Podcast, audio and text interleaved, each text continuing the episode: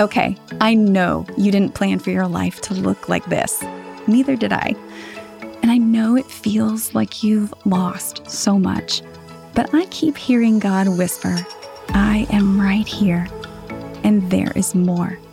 I'm Michelle Donnelly, and this is the Christian Single Moms Podcast.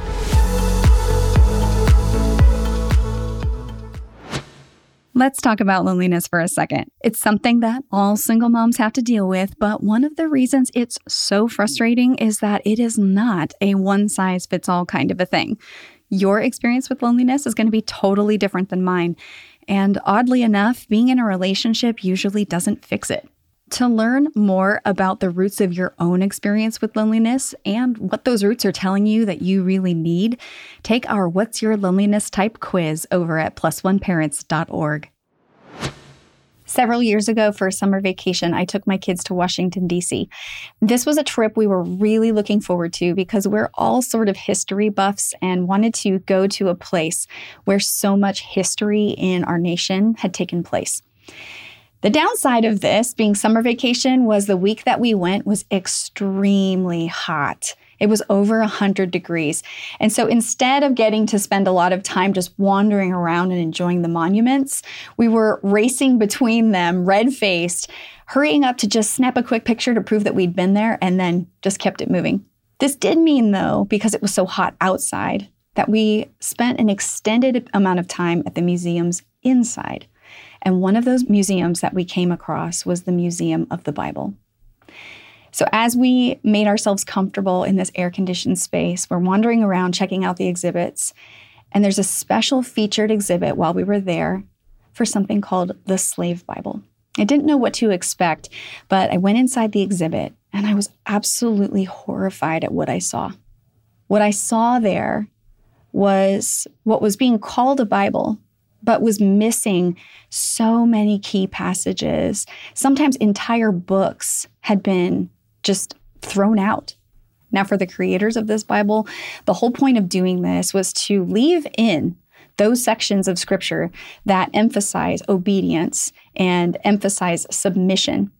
But they wanted to be sure to take out anything that would mention freedom or liberation for the purposes of using the word of God to manipulate enslaved people into submitting to the brutality of their masters.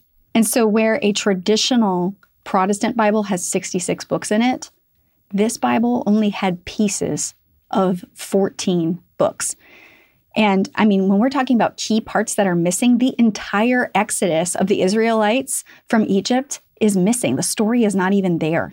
And so, what we had here was a Bible that was preaching captivity instead of liberty. We had a Bible that was teaching oppression instead of freedom, a Bible that was preaching humiliation instead of dignity.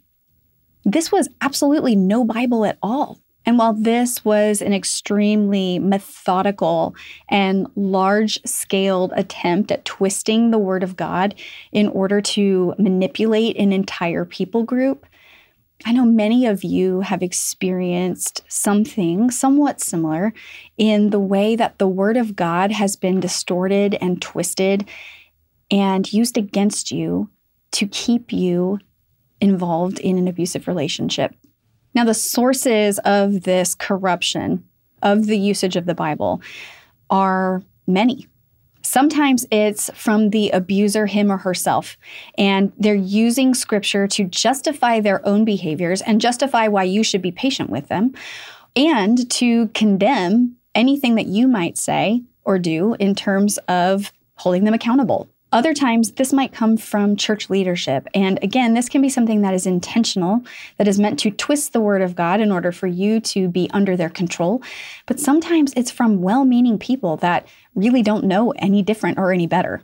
And then sometimes this comes from total misunderstandings of scripture that are just passed down generationally and denominationally. That there are pieces of scripture that may be removed from a context or are taught without an understanding of the context. And so then when it comes to the way that they are lived out, though there is a root in the Bible, the way it gets lived out is unbiblical. So, for example, for a woman who is coming forward with some problems in her marriage, or perhaps she's even aware that abuse is actually happening, if she's coming forward with this, she might be told, you may have been told, well, the Bible says to turn the other cheek. Or that when it comes to these types of situations and loving this person, that, you know, well, love is patient and love is kind, you know, love is long suffering, it keeps no record of wrongs. And that comes out of 1 Corinthians 13. Sometimes this looks like the conversations around headship and submission. And so you may have heard things like Ephesians 5:24 that says, "Now as the church submits to Christ, so also wives must submit to their husbands in everything." and that this is something that you're going to have to submit to your husband in. It may be that even in that that the understanding is but that's how you might turn him, that's how you might change him. And so then you might get 1 Peter 3, 1 and 2 brought up here that says, Wives, in the same way, submit yourselves to your own husbands, so that if any of them do not believe the word, they may be won over without words, but by the behavior of their wives when they see the purity and reverence of your life. So basically, that you should just be a good example. And other times, this may look like having some of the blame placed on you for what's happening. That if he has angry outbursts, or if he has a porn addiction, or if he finds himself needing to lie to you and keep things from you, that there must be something that you're doing that's causing him to do those things. And that it would be better for you to take the plank out of your own eye before trying to address anything that he is doing. Now, these are just a handful of examples, and perhaps you've heard some of these or other ones that are similar before. But this all can seem like, well, it comes out of scripture. It seems pretty straightforward, you know? Maybe it is that the Bible's trying to indicate to us that we're supposed to, as wives or as women, to take the ill treatment and the brutality of another person, of a man, to help them and to give space for God to do his work, that perhaps the suffering is God's will so that he can rescue this other person. But what I want to address here today is that using scripture in this way is wrong. That these verses used in this way do not mean what they were originally intended to mean. That this is not what scripture has to say about abuse at all. That this is absolutely contrary to what the Bible teaches, and that there is more to the story than you have been told. Now, the practice of misapplying scripture in this way, as I said, sometimes it's intentional. That is spiritual abuse. And other times it is well meaning, but it is from a place of ignorance. But no matter what, it involves a practice of cherry picking through scripture to pick out what we think it should say to us, and then trying to establish our point by backing it up with these little excerpts from the word. We can't do that.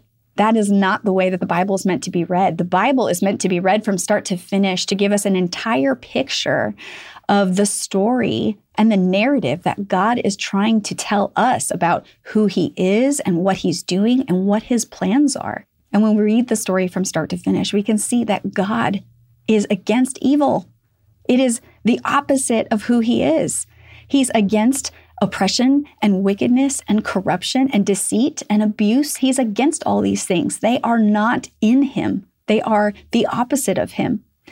And in fact, that in this story, this is why Jesus, his son, came to die, was given for us as a sacrifice to die because you and I are locked in this battle of good and evil.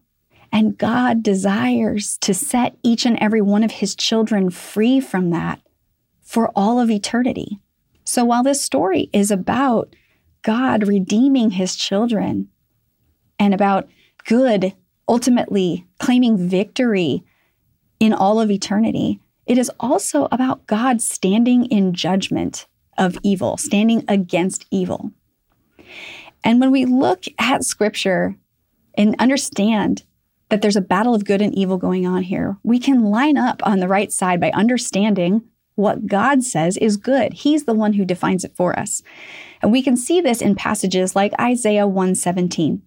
It says, "Learn to do good, seek justice, correct oppression, bring justice to the fatherless, plead the widow's case." This means that doing justice is good, but it's also synonymous with correcting oppression. Abuse is oppression. It is trying to take power over another person. It's trying to take power away from that person and to dominate them. And so, if we think about justice and how, for example, this plays out in our court systems, we don't see people that, for example, absolutely it's known this person is a murderer. Maybe they've even admitted to it, that this is a thing they have done. That the judge stands up there and says, well, you know what? I think if we let them go, they might learn their lesson. So let's just let's just see how this all plays out if we just let them go. That's not justice. That's corruption. That's wickedness. And so we can't then, knowing that God desires us to seek justice, we cannot then misinterpret scripture and twist scripture in ways that permit wickedness. Injustice is going to happen on this earth. There are times where the court gets it wrong. Absolutely true. But as far as it depends on us, when we see something that is evil, God commands us to correct it.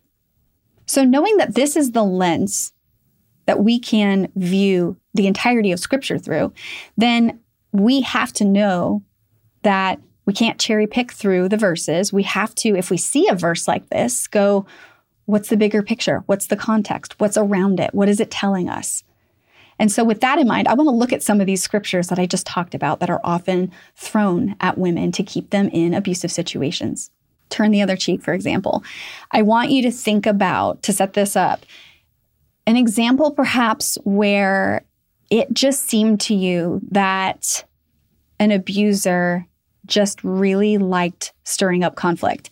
It seemed like they liked picking fights that they like to create problems, to stir up jealousy, either in themselves or you, but that the more you tried to explain yourself, the crazier they made you feel.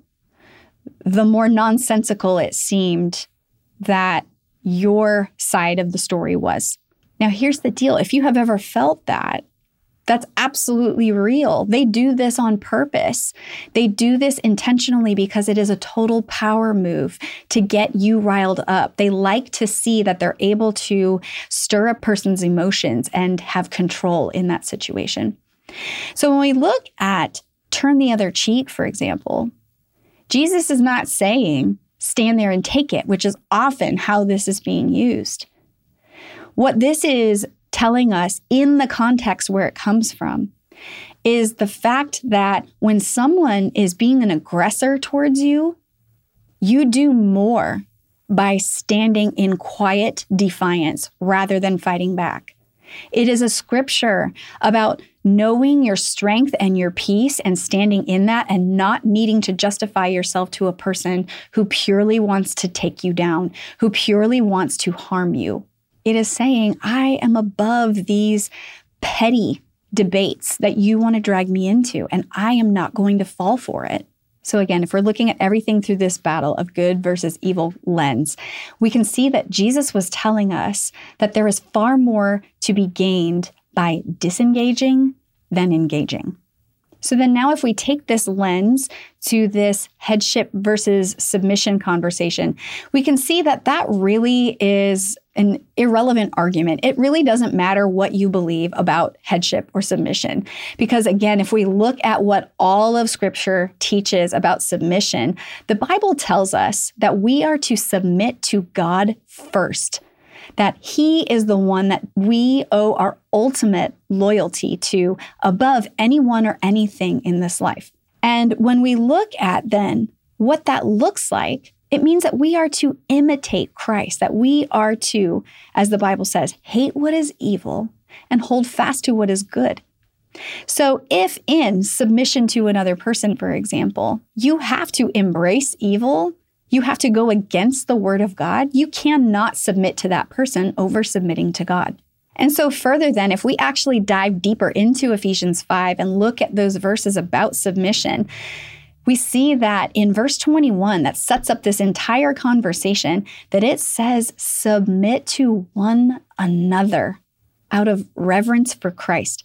So out of your submission to Christ, husbands and wives you are to submit to one another. This is a mutual submission that comes out of first submitting loyalty to Jesus. So, if in imitating Christ and following after his teaching, I understand that I am supposed to hate what is evil and hold fast to what is good, that means God is not calling wives to submit to abuse in order for their husbands to be saved.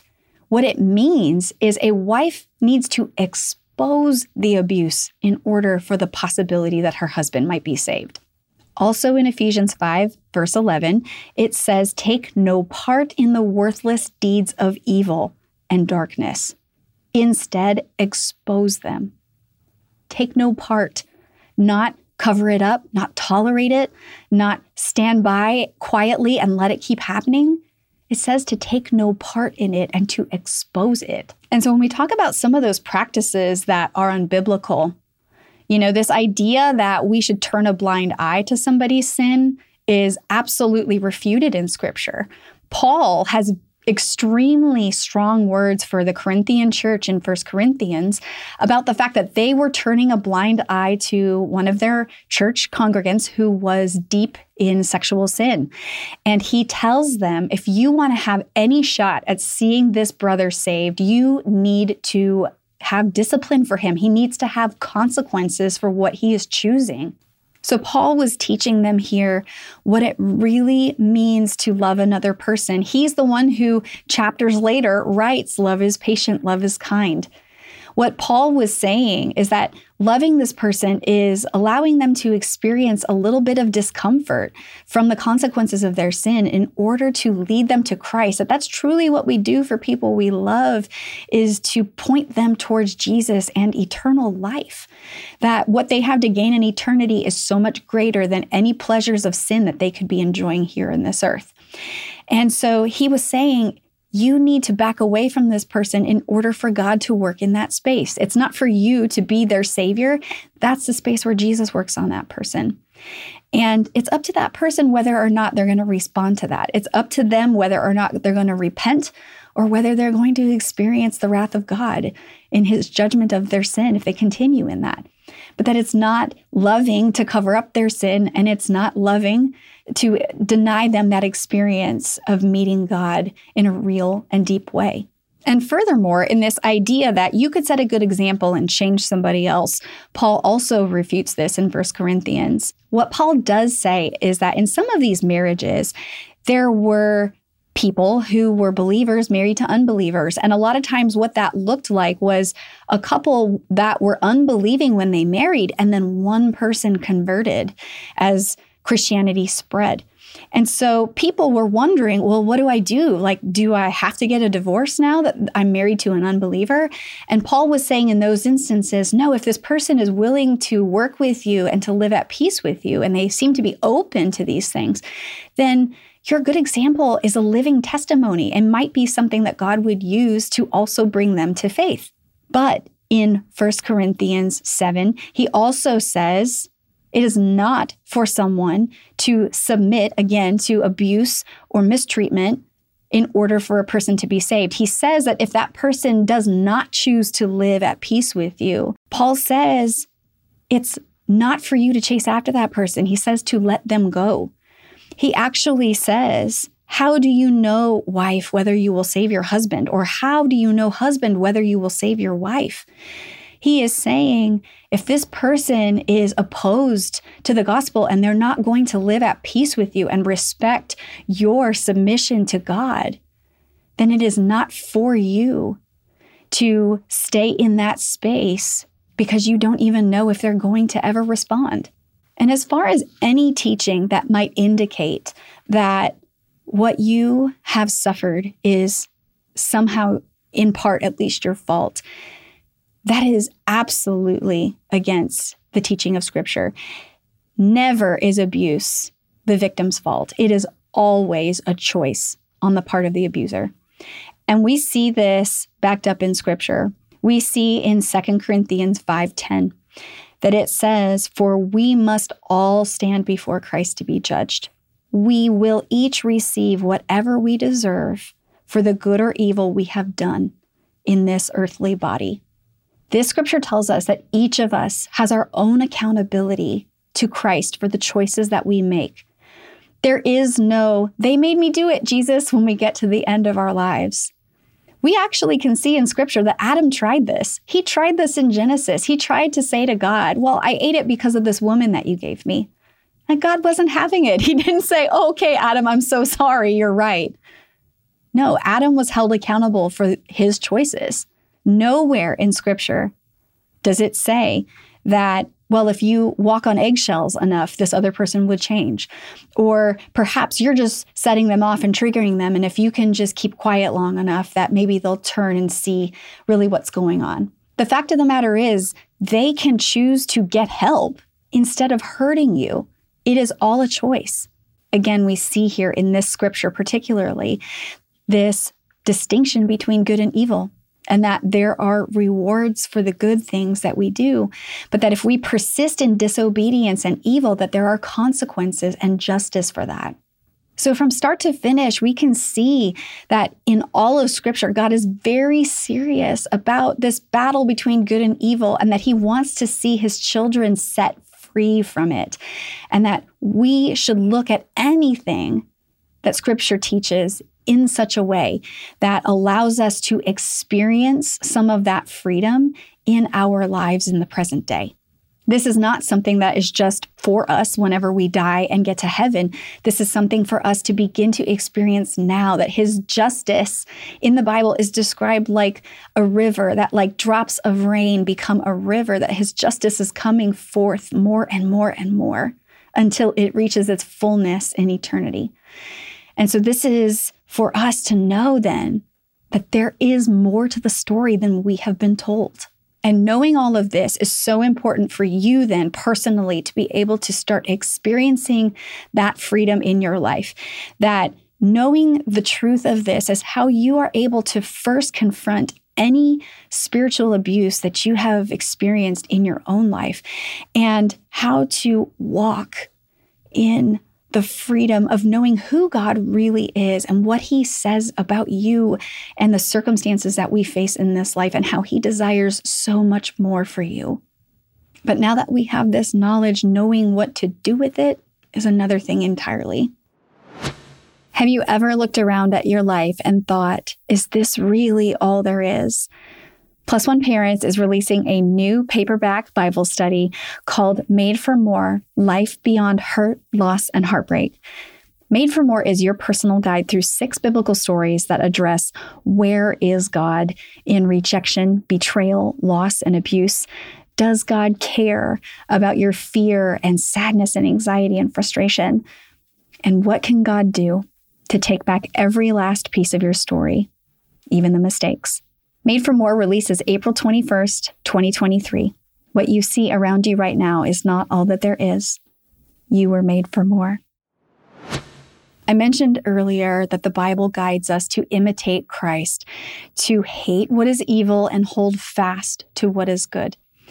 And so, as we consider one action step that we can take with this wisdom that we now have, we can start to get our minds around how do we apply that by embracing where do we need to grow in our understanding, where I am today, of hating evil and holding fast to what is good.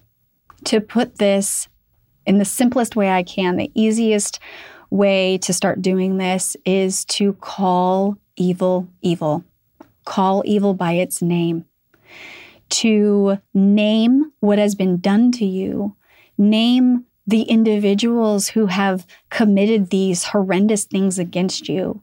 Name what it has cost you in terms of your relationship with God and understanding who He really is, who you really are to Him, and how much He adores you.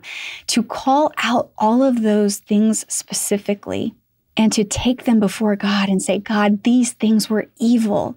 You know that they are evil. You hate that they are evil. You hate that these things have hurt me, and they have hurt me. and to have that conversation with the Lord and grieve with him, knowing that he absolutely is against the treatment that you have received and he desires to see you set free. And I know naming this is difficult because it means, but wait a minute, there's a box of stuff in the back, you know, down in my basement that I don't want to open up, my emotional basement, you know, that I don't want to open. Or it's the sense that, like, if I go down this road though, I'm I'm just going to be angry i'm going to be sad you know i don't i don't really want to think about it. Or perhaps you're already there and you're like i am so just upside down with all of this and i don't see a way out. I don't see how all of this grief or sadness or anger any of this is going to end. And how is naming this going to make this any better for me? But what i want you to know is that naming it is essential to getting free from it because you can't get freed from something that you don't even know you're being imprisoned by. You cannot find full release in getting away from something that is holding on to you if you are not even aware that it's there. And if you are aware that it's there, the emotional experience of being angry or being sad, of feeling that an injustice has occurred is precisely what we need. Number one, to step away from any remnant of anything that's still trying to hold on to us. But number two, to know what it has cost us. Because then we know what we're fighting for, we're what we're fighting to get back. And this is important because one of the steps to getting free beyond feeling all these feelings and naming all of these things that have happened is going to be forgiveness. And I'm not telling you today that that's the step you're on. I'm telling you that that is the road to freedom. Forgiveness is to set you free. It's to say, this thing happened to me and it was wrong, but I'm not going to retaliate. I'm going to give this to God. And so we have to know what am I giving to God? What has it cost me? What am I asking Him to make right? We talk more in our upcoming Bible study, Made for More Life Beyond Hurt, Loss, and Heartbreak, about steps to forgiveness and how to do this. Because here's the deal like I've been saying in this episode, you've not been told the whole story. You've not been told the whole story about what forgiveness really is and what it's not. And so for this, though, for getting ready for those steps of forgiveness, God has us enter into the grief because through the grief and in the naming and knowing his closeness, knowing him as our defender, we are able to trust him with the forgiveness that we give so that we can walk in peace. And only in that will we begin to experience greater degrees of freedom from the evil that has tried to oppress us and to hold fast to what is truly good and lovely and pure and wonderful about our relationship with God in this very difficult and challenging life. It's only in understanding what was wrong and coming to the realization of that that we can begin to start questioning our assumptions about God, questioning our assumptions about ourselves, and start to truly embrace what is good, what is right, what is true only then are we able to see the rest of the story. And there is way more to the story than you or I have been told. Thanks for being with me for this episode today. For more resources for single moms and abuse survivors, join us at plusoneparents.org. You can also catch us on Facebook or Instagram at plusone.parents. Until next time, remember you are seen and you are beloved.